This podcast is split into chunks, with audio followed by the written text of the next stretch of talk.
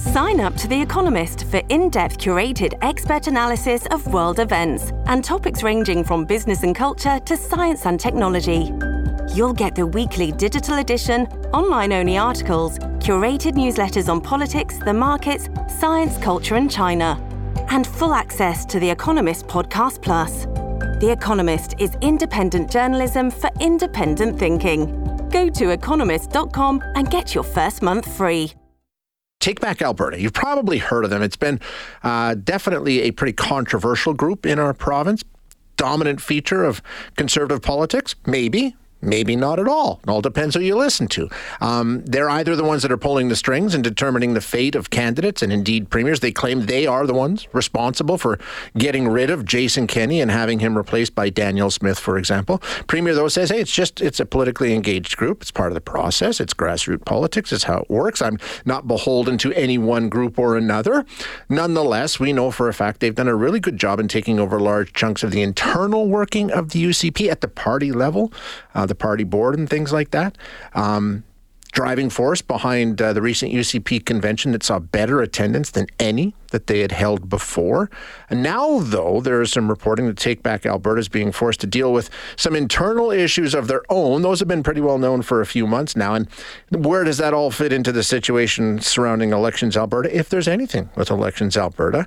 Um, is there an investigation? Here to give us the details on that is Stephen Magusiak, who's a reporter with Press Progress. Stephen, thanks so much for joining us. Appreciate your time today.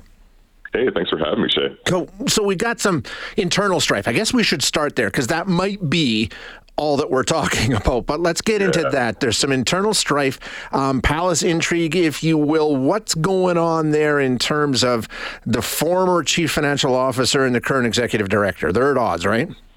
They are at odds. Uh, we have now what amounts the former CFO of Take Back Alberta outright saying that there's more money going on with the group than has been reported to Elections Alberta, and he's saying that he has been in contact multiple times with what he calls investigators with Take Back Alberta, or sorry, with uh, Elections Alberta. Right. So but, he says uh, Elections Alberta reached out to him and said, "We're doing an investigation into the finances of this group." As recently as last week, yes. Okay. Then the executive director responding to this news saying, "No, that's not true." Right. Well, he's not saying it's not true. He's just saying that he himself hasn't been contacted. He says he's been in contact with him over just what he calls just standard filing deadlines, paperwork, that sort of thing. What does Elections Alberta say? Anything? Uh, they didn't confirm or deny. Like they. That's procedure, right? They, yeah, exactly. That's typically what they're, they're not going to comment on an investigation. Not to be. Uh, exactly. um, okay, so in terms of exactly what they're investigating, is it do we have any more detail, or is it just hey, you're not reporting? What what do we know about what they might be looking into? It seems to cover a period. Okay, like elections, Alberta. Um, there's reporting specifically for elections, and there's reporting ongoing throughout the year for political activity. From my based on my conversations with Van Huigenbos, uh, it's both, but I'm not exactly sure if there's one particular thing they're seizing on. I mean, it, it, it really comes down to what needs to be reported, right? And um, there's signs that they were spending some money. They put out an ad in the Western Standard. Apparently, Parker himself um, said that he's working with them on. And there was also a massive event that they held during the election involving Jordan Peterson, which I feel like might need to be disclosed, but that I'm still in the dark about, unfortunately. In terms of the you know the the rules surrounding a group such as this, uh, Parker's basically well, we didn't raise any money for advertising. Any third party advertisers need to report. So I mean, do we know exactly what rules would govern a group such as Take Back Alberta with Elections Alberta? Yeah, any uh, spending at all on political okay. activity, like doing electoral politics, basically. Doesn't have to be advertising specifically then.